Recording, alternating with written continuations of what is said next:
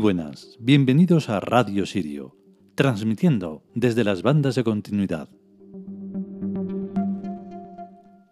Hoy por fin, bueno, no sé si es por fin, pero bueno, hoy toca un arquetipo que es bastante conocido. Se le conoce mal, por supuesto, pero al menos suena su nombre, como es Anubis. Ha salido hasta en series de televisión y en el cine y todo. Eso debe ser ya, hola, ha salido en la tele. Pero el caso es que ha salido mal, porque solo en el caso de dioses americanos tenía más o menos el significado que de verdad tiene, que es el guardián de los umbrales. Y todo lo que contamos en el episodio, claro. Así que no voy a contar nada más y vamos a por él, que es lo importante.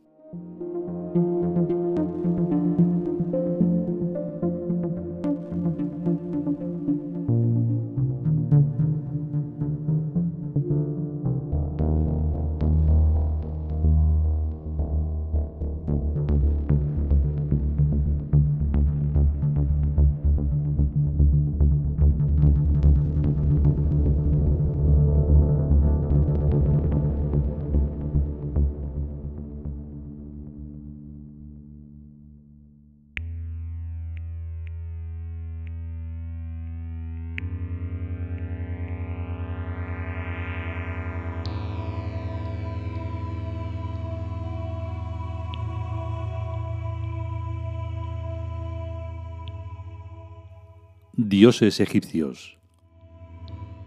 Anubis. Texto.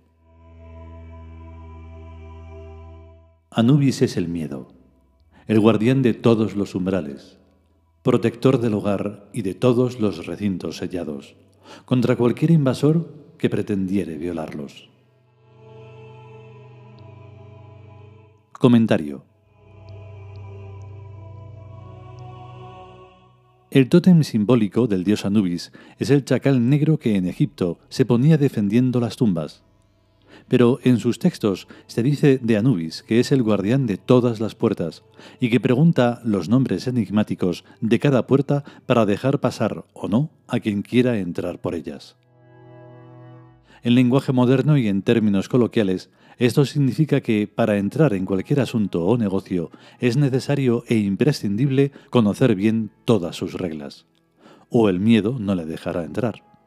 Porque si entra en algo que no conoce suficientemente bien, Anubis lo expulsará con sus terrores. A mí el dios Anubis me trae frito, porque en donde yo me meto no se mete nadie que tenga dos dedos de frente meterme a fundar un imperio y sustituir a esta malvada y estúpida humanidad primántropa por la ciudad inteligente y heroica? ¿A quién se le puede ocurrir? ¿Solo a un tontorrón de remate o a un extraterrestre o a un extra lo que sea? Y ese soy yo. Desde luego lo que es proponérmelo no me lo he propuesto nunca, pero mi manera de ser y mis circunstancias me han ido llevando a meterme en esto en que me he metido. Si por mí fuera, yo viviría una vida normal y corriente, como todas las personas normales. Pero mi manera de ser no es normal, y mis circunstancias no han sido tampoco las circunstancias de las personas normales. Empezando porque fui gemelo de un hermano que se abortó mientras que yo me quedé dentro y nací mesino. Y siguiendo por circunstancias particulares que no vienen al caso decir aquí, pero que me marcaron haciendo de mí como soy y lo que soy. Cualquiera, desde luego, puede decir prácticamente lo mismo, y es que la vida de nadie es exactamente igual que la de otra persona, pues cada cual tiene su biografía diferente y unas circunstancias personales distintas. Y esto en lo que se refiere al cuerpo, pues en lo que se refiere a la mente y a los sentimientos, las diferencias se agigantan y son inmensamente mayores. Entre otras cosas, yo soy sociólogo y conozco los factores comunes y los factores diferenciadores entre las personas de una misma cultura y de culturas diferentes. La biografía de las mujeres que nacen en sociedades islámicas difiere muy visiblemente de las mujeres que nacen en Occidente. Ni tampoco es igual la vida de quien tiene estudios superiores o universitarios de las de quienes no lo tienen. Y tampoco es igual haber nacido en una familia opulenta que hacerlo en una familia humilde. La combinatoria de factores es enorme y nos diferencia involuntariamente a unos de otros y a cada cual de todos los demás. En sociología los simplismos son muy abundantes, pero todos son erróneos. Las mujeres son así, no todas. El varón es asá, no todos. Existen comportamientos generales o factores comunes, pero solamente vistos desde lejos y abuelo de pájaro. Cuando se desciende a cada caso en particular, cada caso es único y diferente. En lo referente al universo psicológico hay en él más seres que estrellas en el universo físico, y más interinfluencias que las que puede haber en el seno de lo que llaman materia. Clasificar las relaciones es prácticamente imposible, aun en un conjunto limitado de personas, de cientos o miles, porque en esas relaciones intervienen las palabras del lenguaje, y tanto tácito como expreso, cada una con su carga de crítica o de modificación. Y todo esto comporta estados de ánimo que varían desde el odio cerril hasta el pánico a perder algo de lo que se posea en ideas o en bienes materiales, pasando por una aparente indiferencia que nunca es verdadera. Las crecientes complejidades del mundo humano y sus cada vez mayores intercambios de datos suscita unas angustias que en los tiempos pasados eran desconocidas, pues geográficamente las problemáticas locales quedaban inscritas en sus comarcas sin afectar al resto de la humanidad, pero ahora cualquier lejano incidente afecta de un modo u otro a cada persona del mundo. Y todo, por tanto, se hace más difícil de entender, y por tanto a cada cual le resulta más difícil resolver sus problemas vitales.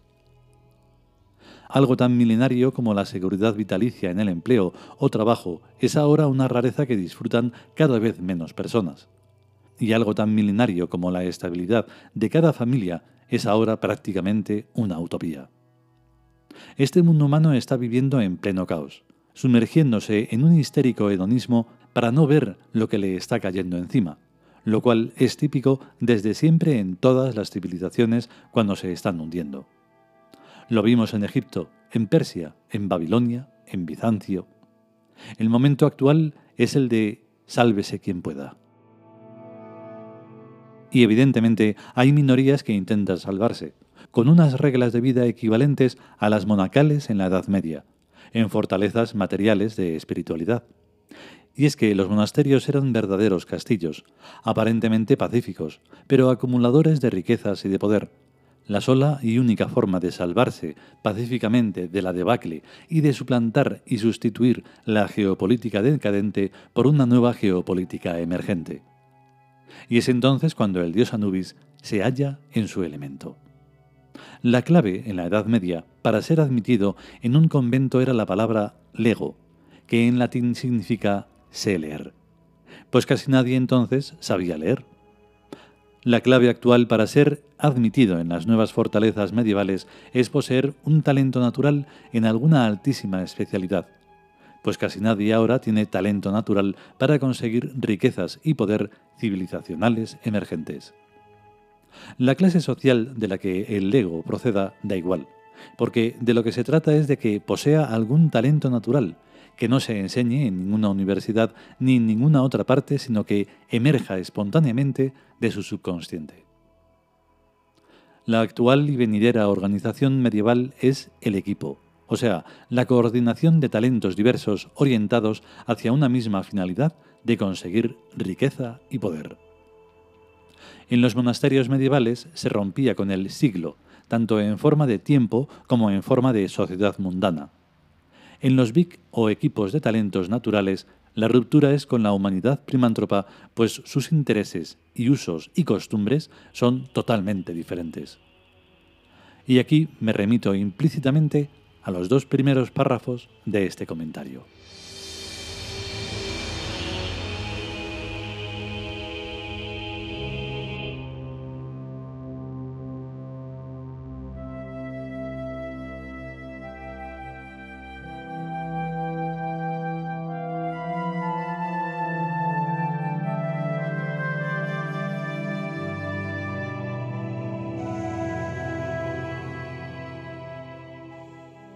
Y hasta aquí el capítulo dedicado a Anubis.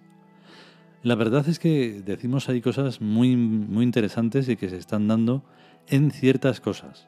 Tampoco conocemos todos los elementos que, que se mueven por el mundo, pero sí que hay ciertos como grupos o incluso aunque sean en compañías de, de marcas famosas, en donde sí se da lo del equipo. Si no hay equipo, no hay nada que hacer. Lo que también llamaríamos gestalt, que es cuando todos se, muevan se mueven a una y se mueven a una de verdad, no en plan ni sectario, ni porque quede bien, ni nada, sino porque es, porque es de verdad donde se, se ve la conjunción de un trabajo. En fin, si podemos y sobre todo queremos, volveremos con un siguiente capítulo. A estar bien. Chao.